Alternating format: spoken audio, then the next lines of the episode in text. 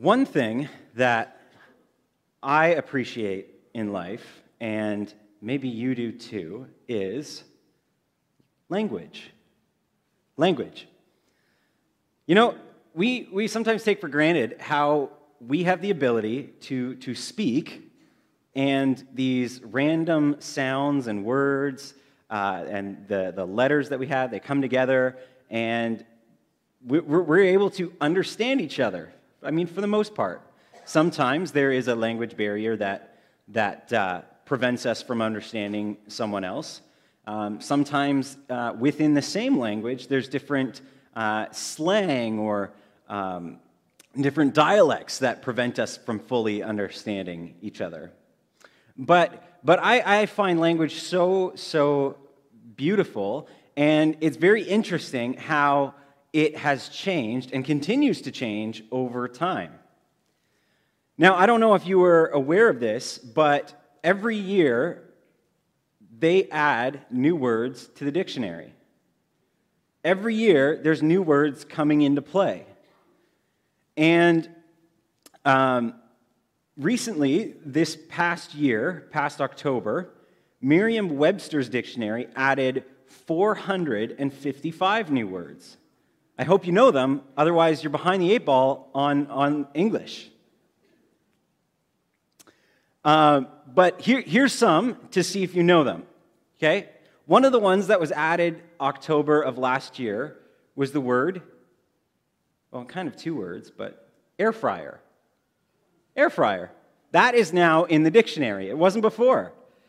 And if you didn't know, it's an airtight, usually small electrical appliance for quick cooking of foods by means of convection currents circulated rapidly by a fan.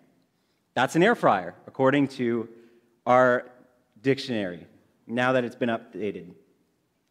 Um, here's one that I learned oobleck. Does anybody know what oobleck means? Well, it's now in the dictionary. It's a mixture of cornstarch and water that behaves like a liquid when at rest and like a solid when pressure is applied to it. I remember having this kind of when we were kids for like an object lesson or something, how if you like try to force your hand into the substance, it would just rock solid. But if you just kind of gently put your hand, it would go nicely into it. And apparently, oobleck is now how you define that. And it actually comes from a Dr. Seuss story called uh, Bartholomew and the Oobleck. And uh, so, so that is now in the dictionary. Oobleck. Don't forget it. You might need it. And uh, the last one I'm going to mention uh, is I, I, thought it was kind of funny that they added this to the dictionary only last year. Um, dad bod. Dad bod. Maybe, maybe some of us are like, yeah, I got a dad bod. It's a phys- physique regarded as typical of an average father especially one that is slightly overweight and not extremely muscular. That's a dad bod. And, and so these new terms, and maybe, maybe they're not all too new to you, maybe you've been using them for a while, which is why they've been added to the dictionary. But um, maybe these, these are new terms to you, but there's also some terms that we don't use anymore. Terms that, um, that if you heard them, you'd be like, wait, that was already in the dictionary or in our English language at some point. Um, one of them, womblecropped. Womblecropped. You would probably need some Pepto Bismol if you were feeling a bit womblecropped. Because it means you have been overcome with indigestion. But nobody uses that anymore. Nobody uses that. Uh, brabble. This is something that basically defines social media, in my opinion. Brabble. To brabble is to argue loudly about matters of no importance. Just go online and you'll see a lot of brabbling. Or uh, last one, groak. To groak. If you've ever had a dog you know what groking is. Okay? A to groak is, is to stare at someone intensely while they eat, hoping that they'll give you some. to groak. I've definitely done that. um, although I wonder if it applies to when things are being baked and not eaten.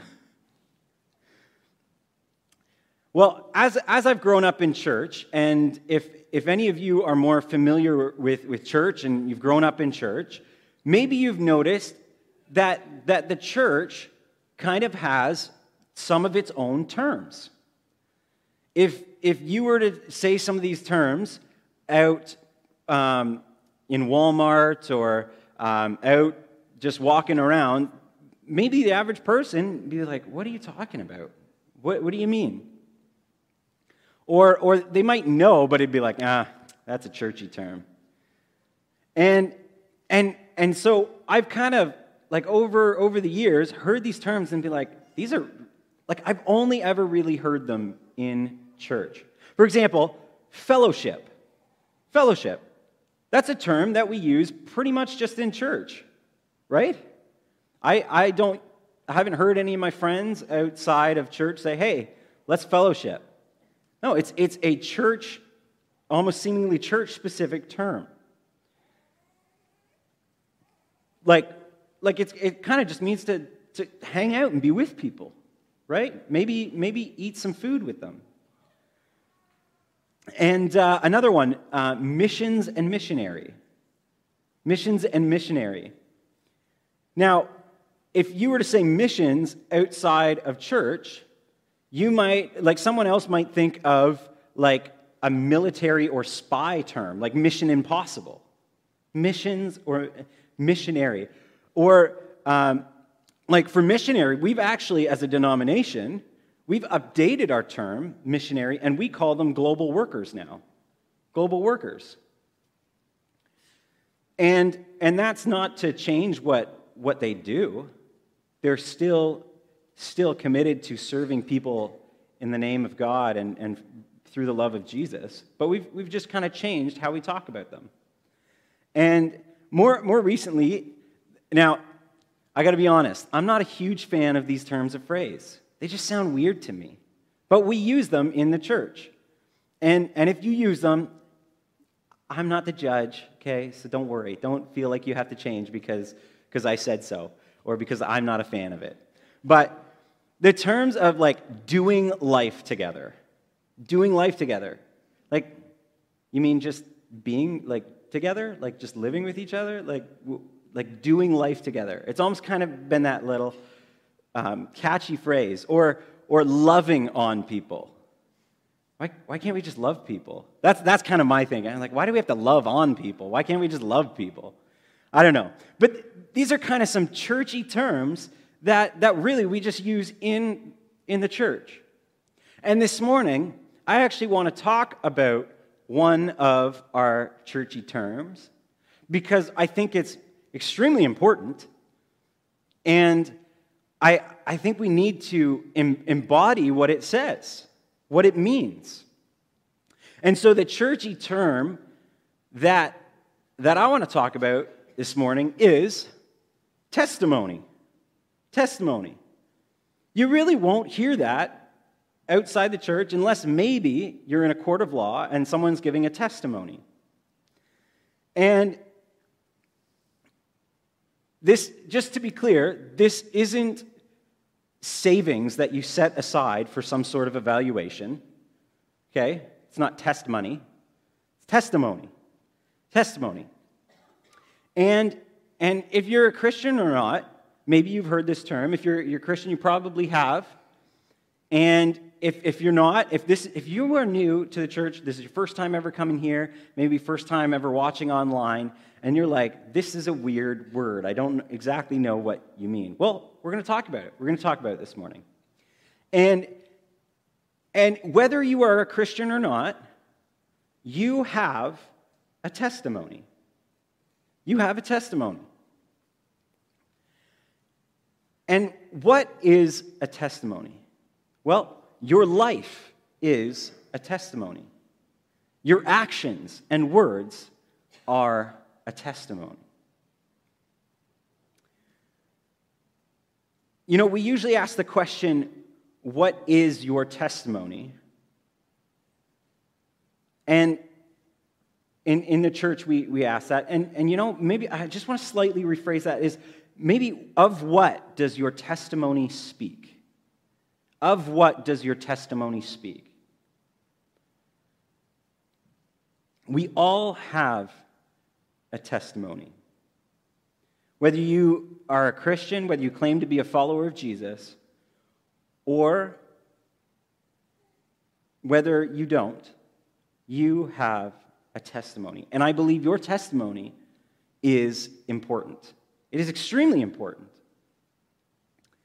Because if, if you're a Christian, your testimony is, is supposed to be that which speaks of your foundational faith.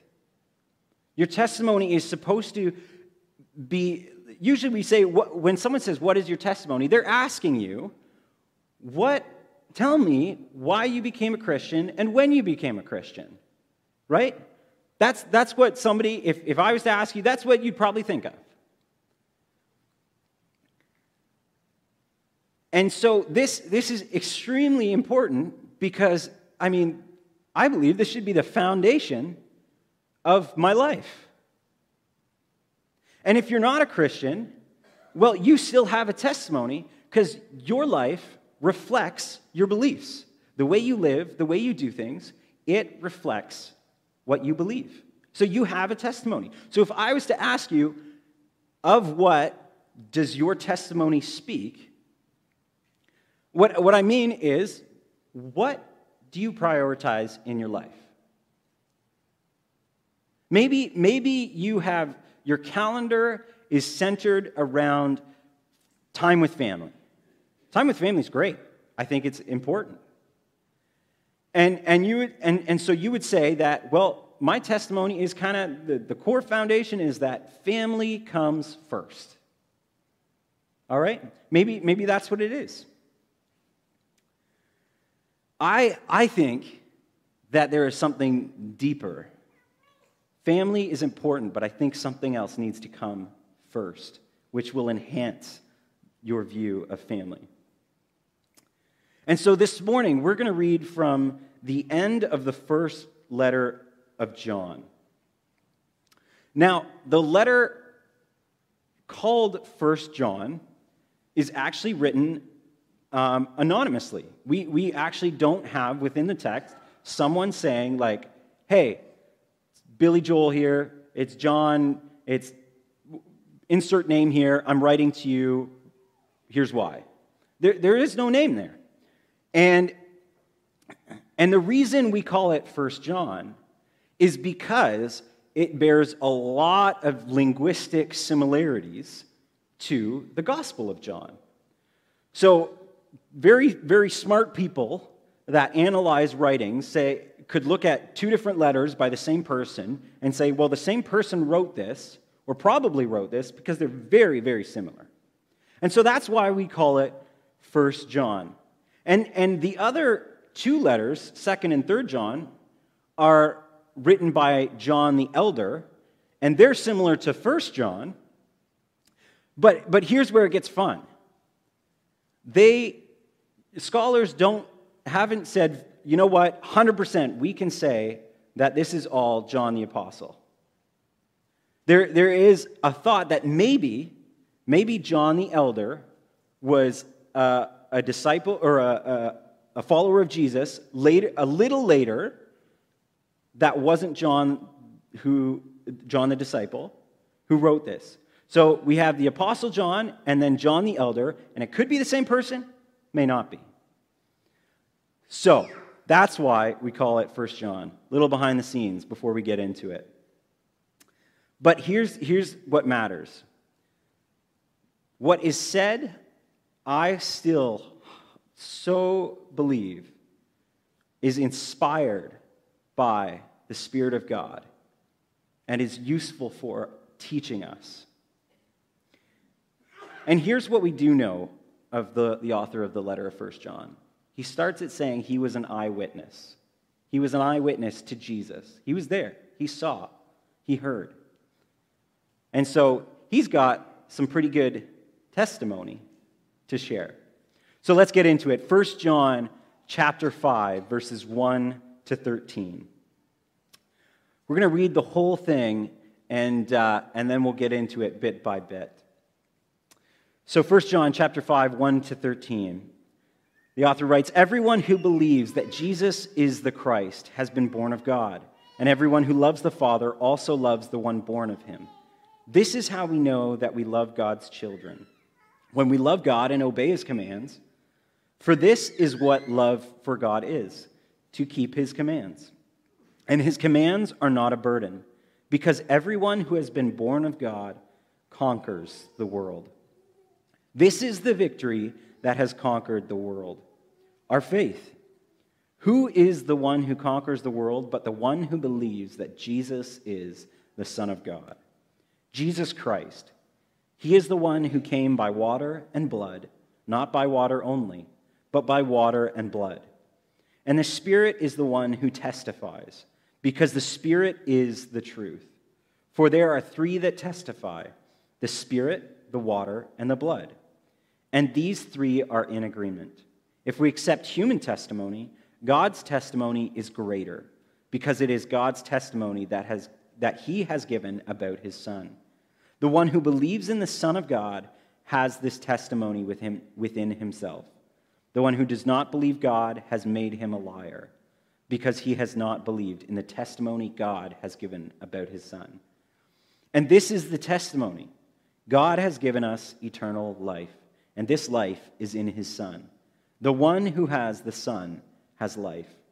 The one who does not have the Son of God does not have life.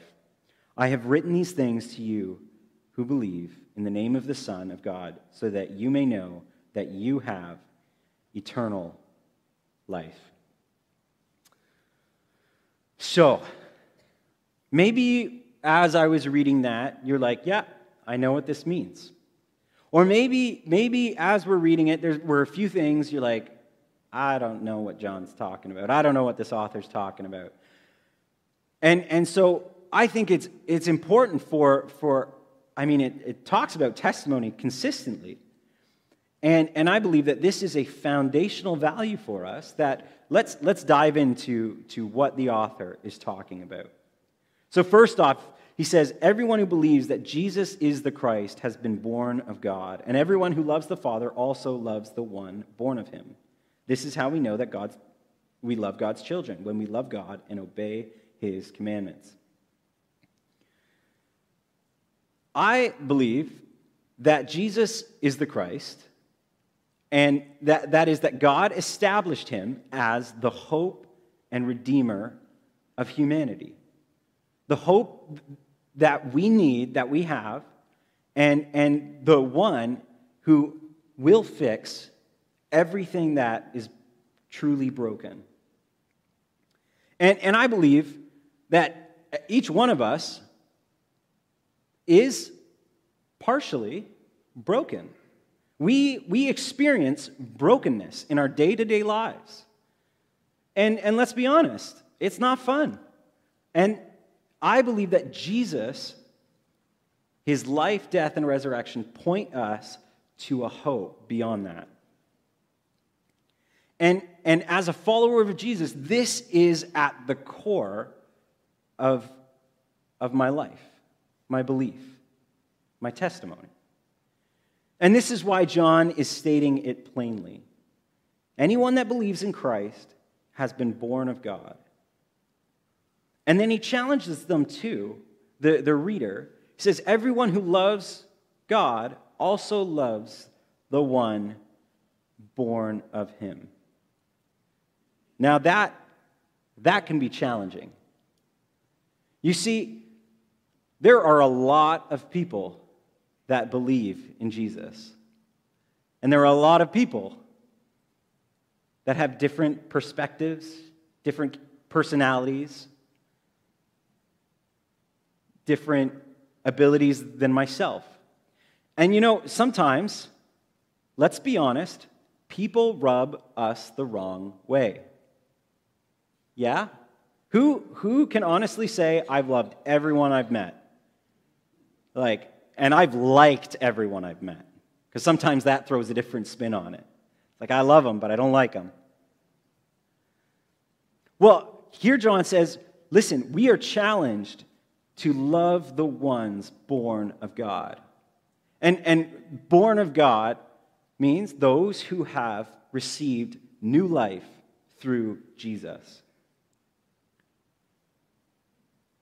And, and so this challenges me. Says, listen, if there's ever a time when I'm frustrated or disappointed or if I'm just not feeling love or feeling like I want to love on someone that is a follower of Jesus, then, then I need to check myself. I need to, need to change my attitude. And, and if I can truly say, like, you know what, I don't have to love them, why, why should God say, hey, I love them, and then I be able to say, well, they don't deserve my love? Is, is our love better than that of God's? I don't think so. And so, as, as the author is writing this, for, for followers of Jesus, for Christians, we are now challenged to ask ourselves what is the testimony of our actions towards other Christians? What, is our, what are our actions towards other followers of Jesus telling other people? Because that, that is part of our testimony, what people see by how we act and how we speak. What does how I treat you say about what I believe? And honestly, I need to work harder. I need to work harder at that. And I'm so glad that, that God is going to work with me on that. And I hope He's working with you on that. Now, the author talks about this, this victory. He says that there, there, there's this victory that we, we receive. And so he continues For this is what God, the love for God is to keep his commands, and his commands are not a burden. Because everyone who has been born of God conquers the world. Conquers the world. We are rulers of this world, and all government should listen to us. Well, as we can all plainly see, that's not how things work. Right? Kings, prime ministers, presidents, these, these rulers are not all going to followers of Jesus and saying, All right, how should we do things? No, in, in many corners of the world, in they, they see people following Jesus and they say, well, let's kill them. We don't want that here. And there are many people around the world dying because of their belief. So, so what is the author talking about? In his day, when he wrote this le- letter, were people, were the Christians ruling? Well, no. Rome was in charge. Rome was in charge, and, and it was getting to a point where they were going to have to be careful who they said to they were a follower of Jesus, or it might be their life. So, how could, how could the author honestly say that those who have been born of God conquer the world? And, and as I, I talked about a few weeks ago, the kingdom of God is different. It doesn't rule the way the kingdoms of this world rules. And so the victory that we have, the author says, this is the victory that he has conquered the world our faith. So our victory is our faith? Okay, well, what great is great use is faith? Well, it depends strongly on what you have faith in. What you have faith in determines your testimony and your victory.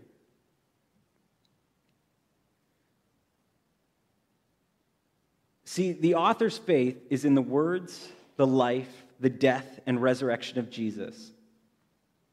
It's what the author heard and witnessed. It's, it's, I, I find it so awesome that we have this letter from somebody who was there with Jesus, who saw him, who heard him.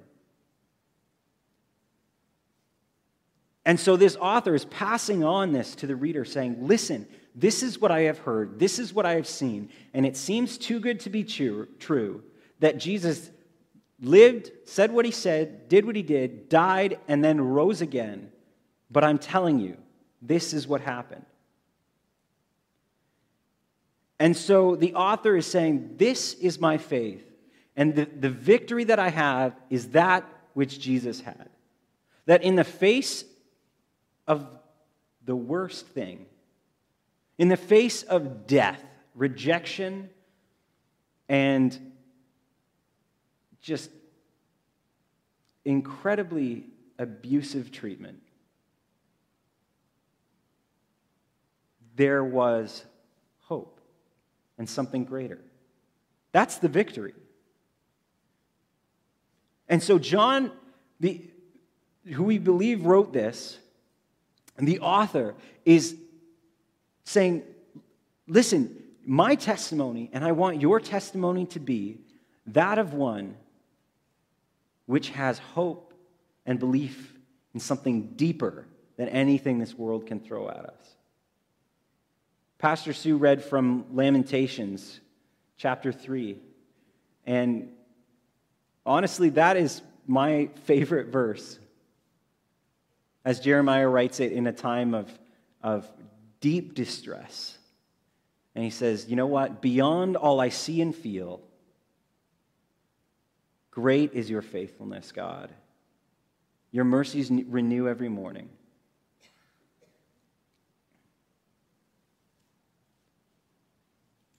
And so that is what the author is challenging us to put, to, to stake our life on and how we live. If your faith is truly in Jesus, your life will testify to that and be a testimony of that. For those of you that enjoy hymns, there are some pretty, pretty great ones. And one of my favorites is Tis So Sweet to Trust in Jesus. And it has a line that goes, Tis so sweet to trust in Jesus, how I've proved him o'er and o'er. Apparently the R's, or the V's, sorry, were too good for the song. O apostrophe ER is how it's written. But how I've proved him over and over is the, the meaning of that. And, and I love that line, but at, if you look at it at first, it's like, well, is, is that saying that I've gone around and I've made a, a factual case for Jesus, saying, listen, I've proved him. I've proved him. We've got all the evidence here. No, what I love about that line is saying, as I've lived in this faith, God has used my life to prove himself over and over. How I, how who I am, has proved him over and over because God has been working through me. And that is the victory our faith brings. In the light of, of moments where, where we're, we feel like we're about to lose it, when, when we feel stressed out, when, when we get to a point of breaking, we can look at the life of Jesus and say, his body was broken and yet, by the power of God, renewed, so that I could trust in that for me.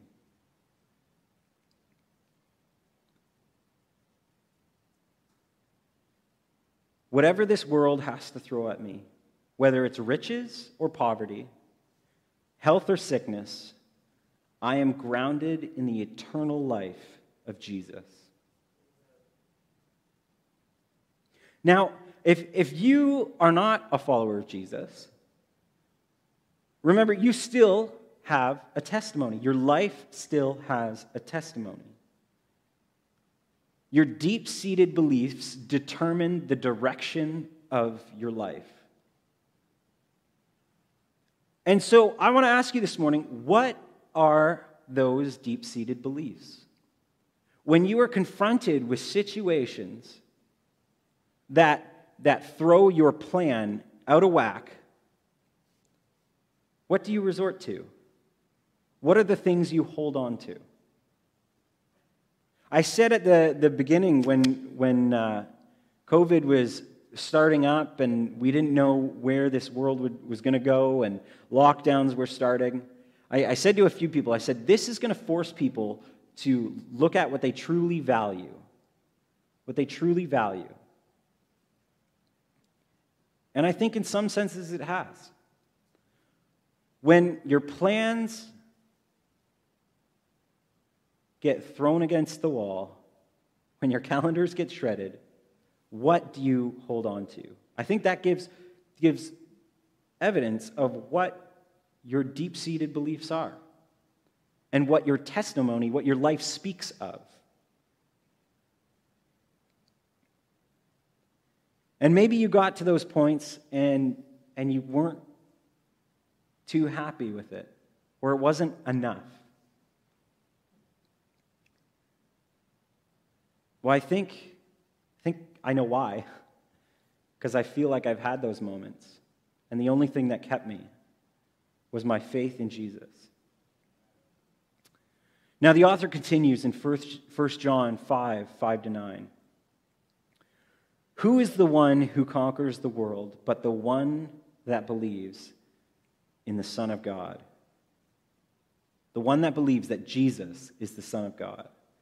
Jesus Christ, he is the one who came by water and blood, not by water only, but by water and by blood. And the Spirit is the one who testifies, because the Spirit is the truth. For there are three that testify the Spirit, the water, and the blood. And these three are in agreement. If we accept human testimony, God's testimony is greater, because it is God's testimony that He has given about his son. Okay, I'm going to be honest, this section gets confusing. When I first read this, it's like, okay, what, what does he mean by the water, the blood, the spirit testifying, these three? Like, why, why are they so important? Now, if, if we were the reader that originally got this letter, we would probably know exactly what the author's talking about. It's like if you were to take a letter that your, your grandparent received from a friend, there would probably be parts of it, it that you didn't understand, wouldn't understand, especially if it was a letter that they received as a kid from a friend. And so you'd read it and you'd be like, well, I kind of understand this, okay, but there's some, I got some questions. Maybe it's about some events or some, some stuff that happened that, or, or maybe there's just some inside jokes, right? And you'd have questions. And so it's really good to understand a bit of the, the background of what is happening. And so at that time, they had the, the Jewish belief was for uh, a legal procession was that if two or three people came and gave testimony, gave, said, This is what happened, it was to be believed. It was, it was this, we, we have it in, in our courts today how we have witnesses come, take the stand, and say, This is what I saw. And if you have a bunch of witnesses saying, This is what I saw, this is what I heard, this is what I felt, it gives pretty good evidence that, you know what? I think that happened. And so, so very similar to us today, we have this. And so the author's saying, well, if you believe human testimony, What about that which God has shown you? Is that not greater than human testimony? Okay, but what is he talking about? Well, the, the reason that the author was writing this letter was because there had actually started to uh, arise a heresy. So, this, this not true belief about Jesus. See, there were some people that had decided that they believed that Jesus was not fully God and not fully human. In fact, they, were, they believed that, you know what, either God was fully spiritual or just fully human. And so that, if, if you don't know, that is actually very important to our faith. And so this author, he said, no, no, no, no. No, I was an eyewitness. First of all, Jesus was fully human. I, I was there. And so when he talks about the water and the blood, there's very good reason to believe that he's talking about the baptism of Jesus and the death and resurrection of Jesus. And, and the Spirit of God being part of that at the baptism, we, we can read about how the Spirit descended like a dove, and then God spoke, said, This is my beloved Son. And then in the death of Jesus, by his resurrection, we see the power of God. And so John is calling on, on these events and, and God being a part of them and saying, No, no, no, listen, we told you that this is what we saw and heard, and we want to reiterate that because there are people telling you the wrong thing. By his baptism, by his resurrection, his death and resurrection, and by the power of the Holy Spirit, which they had witnessed as well through different miracles, Jesus was fully human and fully God. Any other belief is incomplete and wrong. And, and it's, it's, it's hard to wrap your mind around. How can you get, in, in percentages, 100% of this thing and 100% of this thing makes 100%? Well, it, it's, it's hard to get your mind around. And I'm not, I'm not going to try and explain it this morning.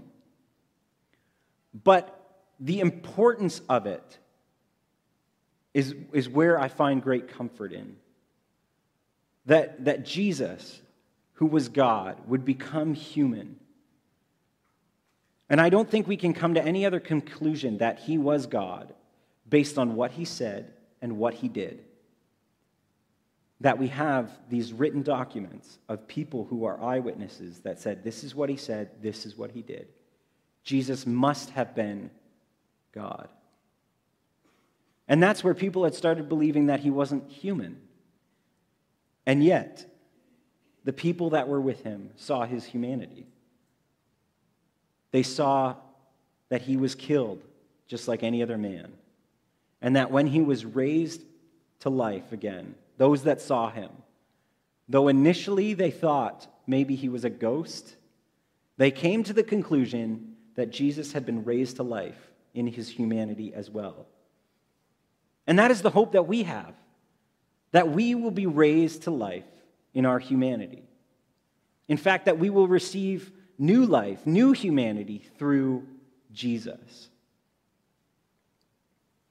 And as I was getting ready for this Sunday, I was thinking about Jesus being human.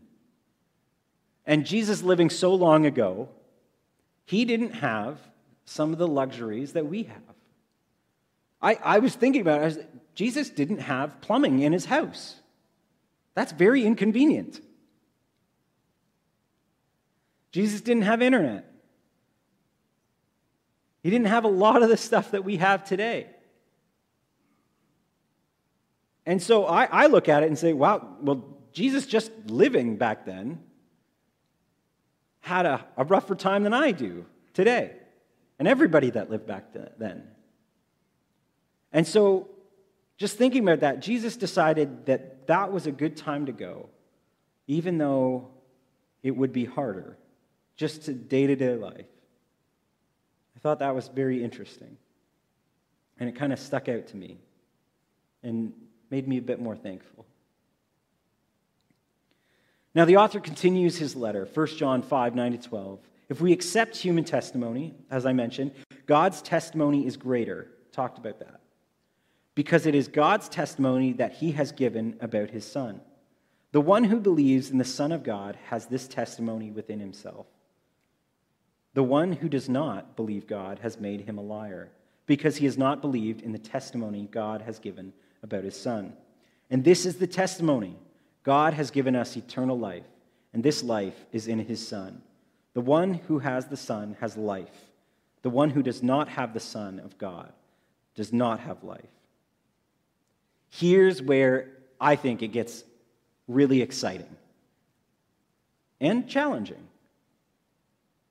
But, but here's where, as, as a follower of Jesus, I think it gets really exciting for us.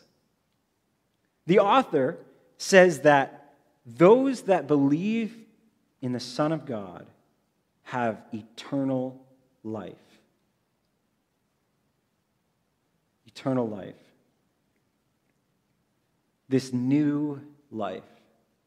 You know, growing up, I would go to a lot of uh, Christian camps, I would go to different Christian conventions, and they, they would have different people, m- many times, come and talk about how God radically changed their lives. Like, there were people that had, like, I think there was at one point a guy who had actually killed someone and gone to prison, and, and like, he, he's like, God changed my life. Okay? And there was like people that were drug addicts uh, and as soon as they became a christian they're like god changed my life. I was no longer a drug addict. Like this is like the evidence of what god can do in your life. Now god can do amazing things with people's lives. He can take people that are drug addicts. He can take people that are depressed. I believe that God can take, take whatever situation that you come with, and He can radically change you in an instant. But I also know that He doesn't always do it like that every time. And in my life, I look at it, and, and over the course of my life, there was not an instant where it was like, hey, I put my faith in Jesus, and my life was 100% different. 100% different. For me, it's been this growing understanding of who Jesus is that is changing my life. But here is what the author says The one who has the Son has life. And he says, God has given us eternal life. He doesn't say God is going to give us eternal life. He says God has given us eternal life. It's an important distinction. See, our hope is not in fully 100% what, what is to come. In fact, our hope is in what has happened. Through the life, death, and resurrection of Jesus, we have the opportunity to have eternal life. And I believe that God has given me eternal life. And, and I want to look further into what eternal life means because I think we've gotten into this idea that eternal life just means without end. And I don't think that really captures the entirety of what Jesus has done for us. This isn't just, well, you get to live forever. No, this is, I am giving you fullness of life. Fullness of life. And I think that's so exciting. And, and I wish I thought of it and realized it more in my day to day life because if you you really sink this to your core belief and live that out. That God has given me fullness of life through Jesus. Like, that should change my life. And that's where the challenge is. And that's where the rubber hits the road. And if you've missed everything up to this point, I want you to think about and answer, and answer this question. Okay? This, this is kind of what I'm getting to. And I think the author of John, 1 John is. The question and challenge that I am left with daily, and you are left with daily, is what is the testimony of your life? What is the testimony of your life? To what does your testimony speak? What is your life telling people around you? What is my life telling people around me? Can people look at me and say, there's something different about him? I think I want what that person has. I am challenged and overjoyed by this one verse. 1 John 5:11. This this I hope can be everyone's testimony. This is the testimony. God has given us eternal life and this life is in his son. That's it. That's it. God has given us eternal life and this life is in his son. Regardless of what we've done, regardless of, of where we come from, what we have in our hearts or our minds, if we put our foundational belief in this Jesus who said what he said, did what he did, who died and rose again, for out of love for his enemy, which I was one,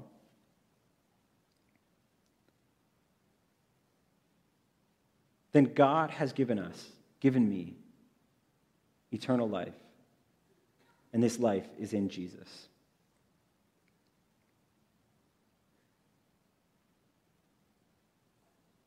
And, and so, as, as a follower of Jesus, I want to challenge you and myself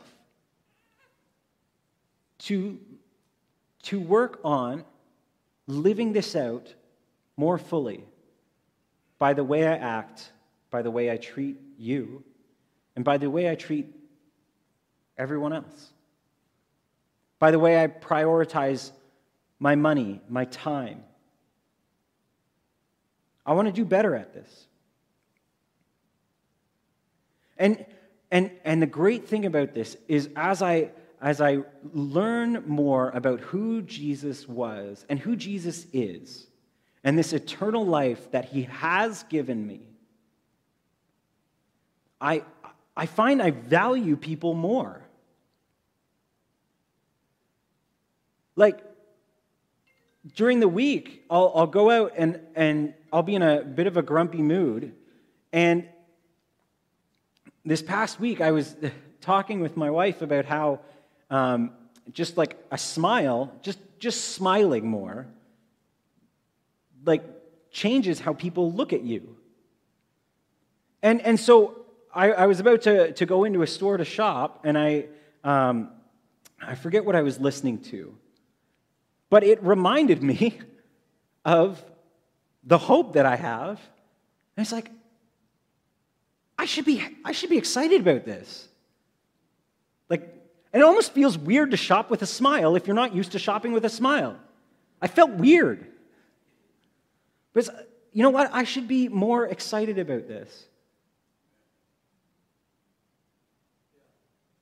And as I, as I hear more the, the words of Jesus, I value people more and I value myself more.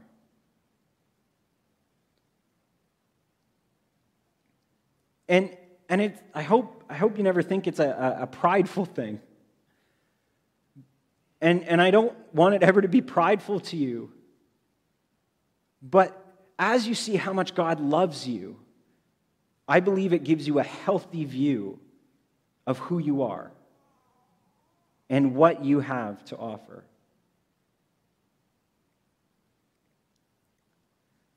And so that's what, along the lines, I want you to do this week.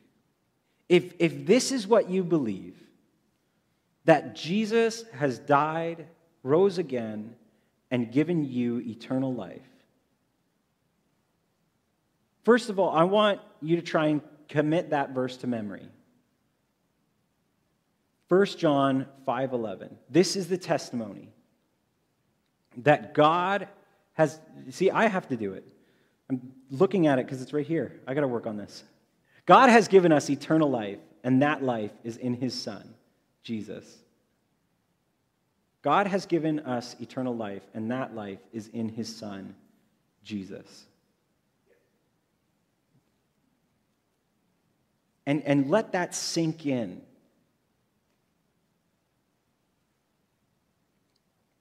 Let that truth permeate your life as you, you work, as you rest, as you eat, even as you sleep. And be ready to share that truth with people. Be ready to share it with people you meet. Peter wrote in his letter, his first letter that we have, this disciple who walked and talked with Jesus, who would be the first to tell you he didn't get it always right. But he writes in 1 Peter 3:15. He says, "But in your hearts regard Christ the Lord as holy," which means completely different. Ready at any time to give a defense to anyone who asks you for a reason for the hope that is in you. See, if you, if you live in a way that reflects that hope, people are going to wonder. So be ready.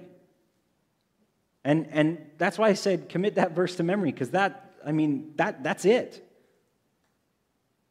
Now, maybe be ready to explain what that means for you, but that's it that God has given us eternal life, and that life is in his Son, Jesus.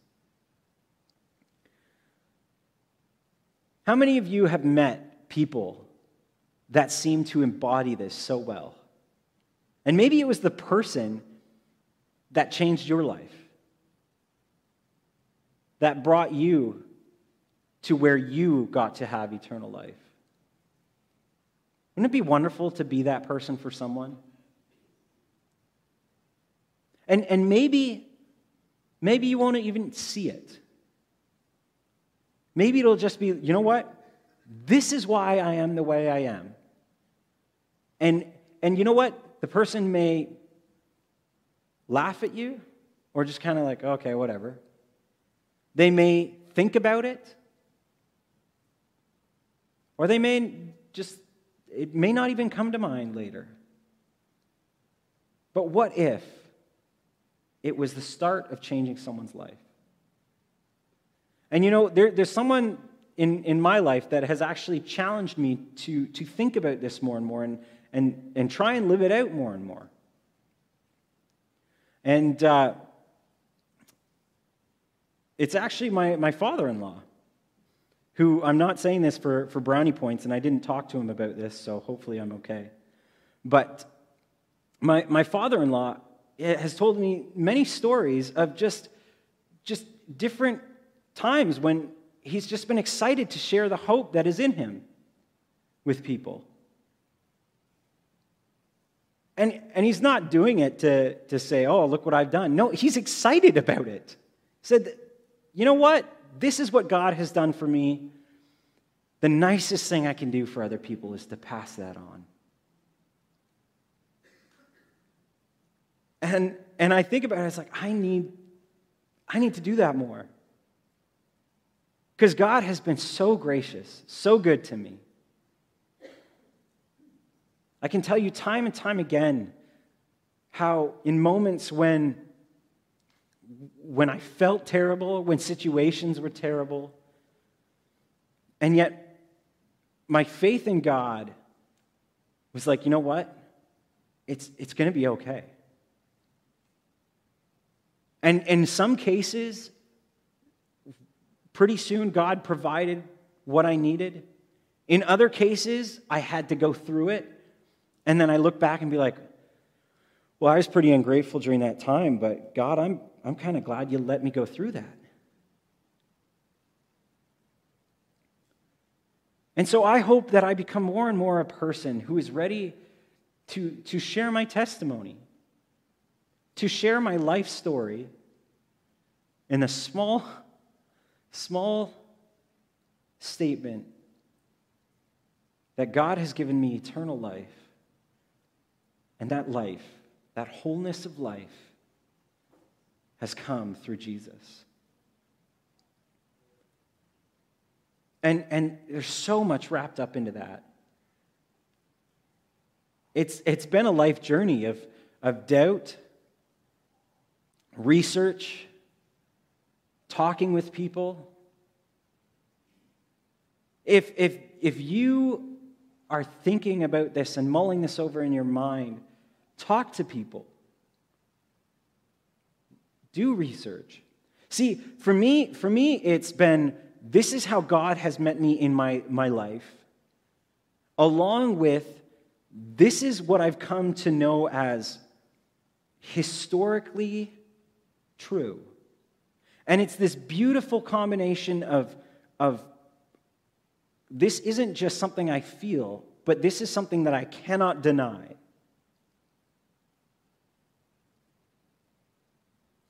And so, this, what, what this author has written is a great hope for anyone and everyone who believes or decides to believe. But it is challenging if you don't believe. I mean, the author says well, if anybody who doesn't believe, he calls God a liar. That's pretty pretty harsh statement right there. Now, if you're like, well, I don't believe in God, well, then I guess calling God a, this non existent thing a liar isn't that bad. Fair enough. I think that's a hard conclusion to come to. And I think it's a pretty hopeless one. In, in my, my journey, I have come to the conclusion that to be an atheist, the logic conclusion of being an atheist is to be nihilist. And what I mean by that is the logic conclusion of not believing in a supreme, powerful God that created everything is to believe that nothing matters. That, that to me is just the logic of it.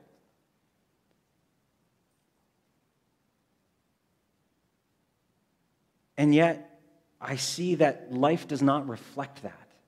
There is so much meaning in our world. And, and if, if you don't feel that there's meaning, you, you matter. Okay, you have meaning to so many people, whether you feel it or not. And so I hope that, that if you're thinking about this if you're unsure about this, keep looking into it. Keep looking into it. And I'm sure there's many people in this room that would love to tell you why they believe. And so when this author writes that those who don't believe call God a liar, I, w- I want you to know like the author's intent was not to condemn people that didn't believe. He was actually he was writing to Christians, to followers of Jesus. And, and it was to encourage them to stay strong in their belief because of what he had seen, heard, and experienced of the historical Jesus. And so I hope we all can find hope in that. And, and I'm going to read 1 John 5 13 one more time, which is the reason he wrote this. I have written these things to you who believe in the name of the Son of God, so that you may know that you have eternal life. And if, if you don't believe, I'm sure that this author would say, I'm writing to you so that you might come to believe and know that you have eternal life. And there would be nothing more exciting. There should be nothing more exciting than for us who believe to see you come to that same belief. See, with us being given that wholeness of life, that eternal life, to see you also receive that, that would be pretty amazing.